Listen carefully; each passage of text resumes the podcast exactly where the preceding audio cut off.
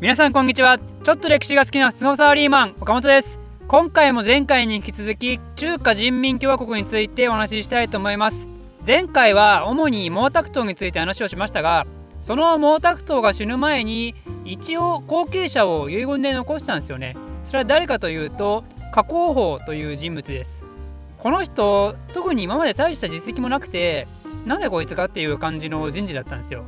その拠り所が毛沢東が残したと言われる遺書なわけなんですよね。つまりだいぶ怪しいんですよ。そんな彼がどうやって権威を高めていくかというとやはり毛沢東の力を頼るしかないんですよね。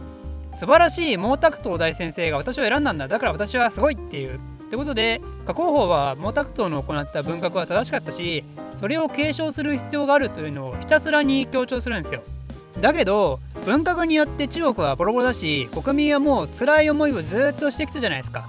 だからそんな政策は求めてないんですよ国民からしたら。そんな国民の気持ちを汲み取ってというか利用して加工法と対立したのが前回出てきた鄧小平です。毛沢東の文革によって一回左遷させられて僻地で強制労働した人ね。この人はね加工法に最初すごい甘い手紙をいっぱい送るんですよ。加工法さんあんた本当に素晴らしい人だって。お前がナンバーワンだって感じで。でこれで気を許した加工法が鄧小平を中央に呼び戻すわけですよ。だけど鄧小平が復権した後になんと突然毛沢東が以前俺だって間違うこともあるって言ってたってことをね言うんですよ。つまり何を言いたいかというと加工法の言ってる毛沢東は全て正しい理論をね全面批判するんですよ。毛沢東が過去にやったことは全て正しいはずがなくたまには誤りだってあったはずであるってことですよね。それでなんと毛沢東が後継者として指名したのは過去法だったけどそれも誤りなんじゃねえのってことを言ってそれで毛沢東路線継承を強調してた過去法をトップから引きずり下ろしたんですよね。やっぱそれだけ毛沢東は文革でみんな相当嫌な思いをしてたということですよ。さらに鄧小平は文革は完全な誤りだったとオフィシャルに認めて文革によって投獄された人たち名誉回復を行うんですよ。これによって鄧小平はみんなのみんなからのヒーローになってトップの座に返り咲いたんですけどだけど彼も形上すぐに主席という立場から引退するんですよね。雇用法と趙紫陽という人物を政治のトップに就かせて自分は軍主席という立場につきます。まあでもこれは想像できると思いますけど結局裏から鄧小平が操ってるんですよ。鄧小平が以前更迭される前に行ってたことって一部資本主義でしたよね。なのでその時と同じで文革でボロボロになった中国を立て直すのに経済の自由化を図るんですよね。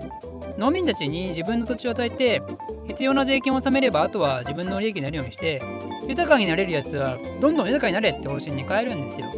これもはや共産主義の概念と大きく矛盾してますよね。でもそれを国家として正式に認めたんですよ。でもこっちの方が労働者もやる気出ますよね。やればやるだけ儲かるわけですからね。あとは自由経済を認める経済特区っていうのを作って海外からの投資なんかもバンバン受け入れてこれらのおかげで1980年代中頃までに大幅な経済発展を遂げていくんですよね。こういう中国の体制を社会主義市場経済と言います。つまり政治は共産党独裁の社会主義体制なんだけど経済は資本主義を取り入れましょうってことです。だけどね経済が自由になるってことは海外の文化バンバン入ってきますよね。それこそ西側諸国の自由な風土がどんどん広がるわけですよ。そうなるとどうなるかというと国民が政治も自由にしろっつって民主化を求めるようになりますよね。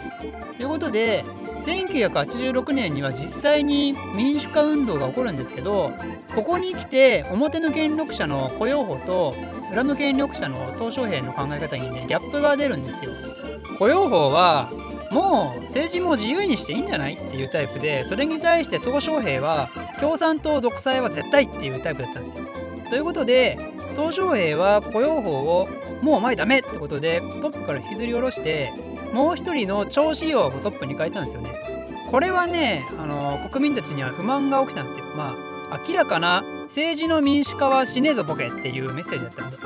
そして雇用法はその後すぐに死んでしまうんですけど、彼の死後は民主化運動がさらに激しくなってデモが多発するようになるんですよ。で、そんな雇用法が死んだ年、何年かというと、1989年なんですよ。1989年っていうと社会主義陣営にとっては激動の年ですよね。何があるかというとベルリンの壁の崩壊ですよ。まあそれは11月なんで年末なんですけど、まあ、つまり1989年にはソ連や東欧の社会主義国家で自由化運動が盛んになってるんですよね。それで東証やビビるわけですよ。この今の民主化運動がそれらに感化されてさらに発展して共産党打倒運動になったらまずい。でしかもこの時ロシアのゴルバチョフが中国を訪問するんですよね。一応名目は以前から仲悪くなってた中国とソ連の関係改善なんですけどゴルバチョフは民主化推進派だったからね。これがまた中国の国民たちを刺激するわけですようおーゴルバチョフうおー!っつって。で民主主義の大使なんて呼ばれるんですよね。ゴルバチョフ。ということでこれによって熱気を帯びた群衆がですね天安門広場に集まって埋め尽くしたんですよ。民主化しろって叫びまくってるわけですよ。なんかめっちゃ不穏な雰囲気ですよね。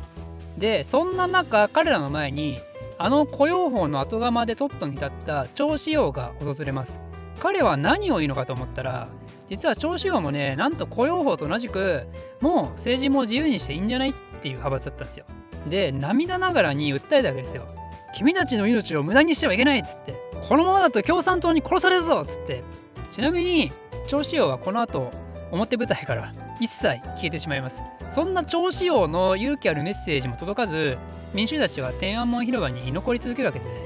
でついに1989年6月4日の早朝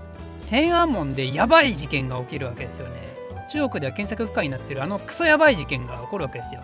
この事件によって民主化運動の流れを完全に黙らせて中国は何もなかったかのように社会主義市場経済を続けていくんですよね、まあ、事件の詳細はもう省いちゃいますけど気になる人は調べてください。天安門事件。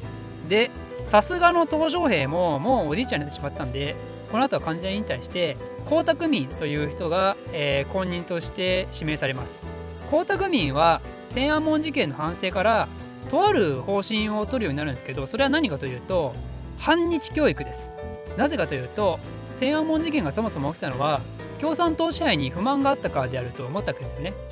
なので共産党は正しく今の中国があるのは共産党のおかげであるという教育を再度国民にする必要があったわけですよ。そこでやり玉に挙げられたのが過去の日本による侵略だったんですよね。我々は清朝末期以降列強たちによる侵略のせいでずっと苦しい思いをしてきてそしてあの小日本に至っては一時満州を取られその後も奴らの侵略はとどまることはなかったと。そんな憎き日本と粘り強く戦い中国を守りそして最終的に追い払うことに成功したまさに中国のヒーローともいえる存在。それは誰か我ら共産党である。うわー！ってことですよ。だから江沢民からしたら共産党がいかに勇敢で素晴らしいかというものを知らしめるためにも日本がとことん悪者でないといけなかったんですよねその意識は中国が発表する日中戦争の被害報告に如実に現れていて1950年代は死傷者1000万人経済損失600億ドルって言ってたのが江沢民の時代には死傷者3500万人経済損失5000億ドルにまでなぜかね膨れ上がってるんですよ。なぜ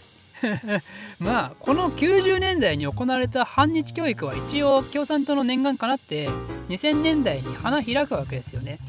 2002年に江沢民から胡錦涛っていう人にトップが変わるんですけどちょうどこの人の時代の時日本では小泉政権が誕生します。小泉さん何したかというと公約の一つであった靖国神社の参拝をするんですよね。これがね中国人を大いに怒らせたわけですよ。我ら中国人たちを大量虐殺した悪魔たちを統治国の首脳がねぎらいに行くとは何事かみたいなまあ90年代の反日教育の賜物ですよねきっかけがあればもうすぐにでも爆発するぐらいに国民の意識が反社会主義から反日へとシフトしたんですよ。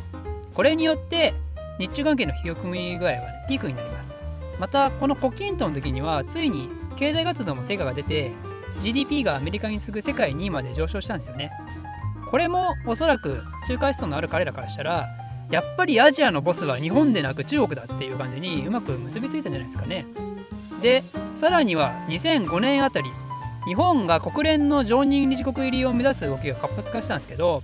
それに対しても中国の民衆が上海中心に大規模反日デモを行うんですよその動きはだんだんデモというより暴徒化してきててちょっと行き過ぎなレベルまで発展してしまうんですよねこれはねさすがに共産党も少しビビるわけですよ。このエネルギーはまずいって。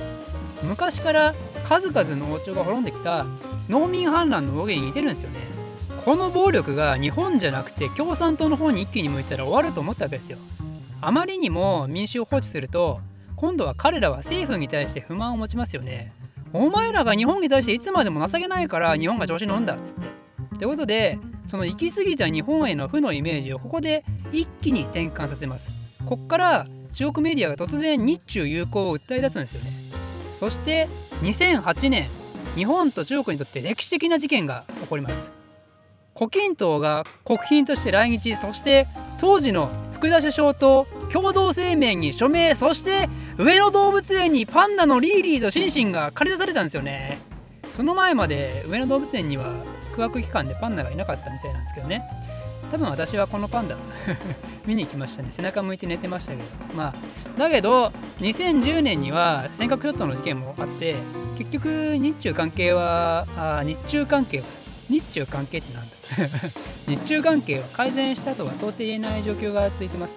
そしてそんな中2012年には現在も続く習近平政権が成立します。習近平は習近平による新時代の中国の特色ある社会主義思想という政治思想を掲げてます、まあ、詳しくはウィキペディアで見てみてください、まあ、簡単に言うと彼は中華人民共和国を3つの時代に分けて1つ目は毛沢東時代の立ち上がる時代2つ目は鄧小平時代の豊かになる時代そして3つ目は自身の時代になる強くなる時代。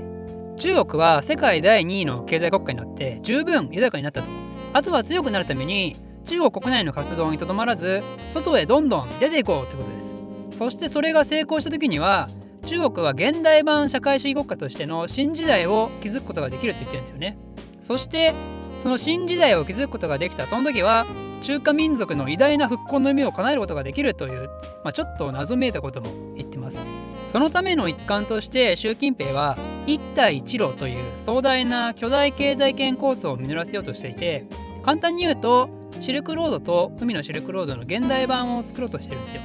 でこの中国の新時代これは中華人民共和国の建国100周年である2049年までに達成しようという明確なデッドラインがあります。さらに習近平は国家主席の任期制限も撤廃して一応公式には任期終身は否定してますけど事実上何年でも国家のトップとして君臨できる体制を整えました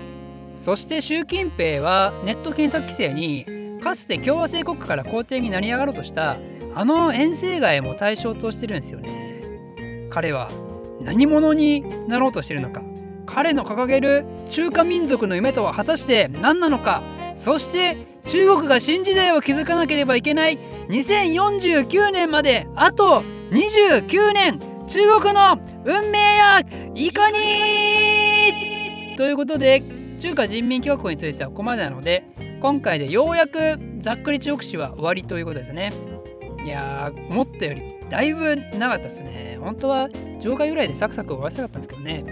なんか隋とか唐のあたりですでに10回に達したのを見て結構これ難しいなってなんとなく思ってましたけどまあそういうこともあるってことで今回のテーマも何かしら感想ご意見などございましたら是非コメント欄にねコメント残していただけると嬉しいです。あと先日おかげさまでチャンネル登録が1000人達成しました。これはね本当に嬉しいです。私は YouTube チャンネル開設して最初の目標が1000人だったんでこれからも引き続き応援とご視聴をお願いします。次の目標は夢は大きく目指せ1万人ということで今回は以上です。この動画を少しでも面白いためになると思っていただいた方はいいねとチャンネル登録のほどよろしくお願いします。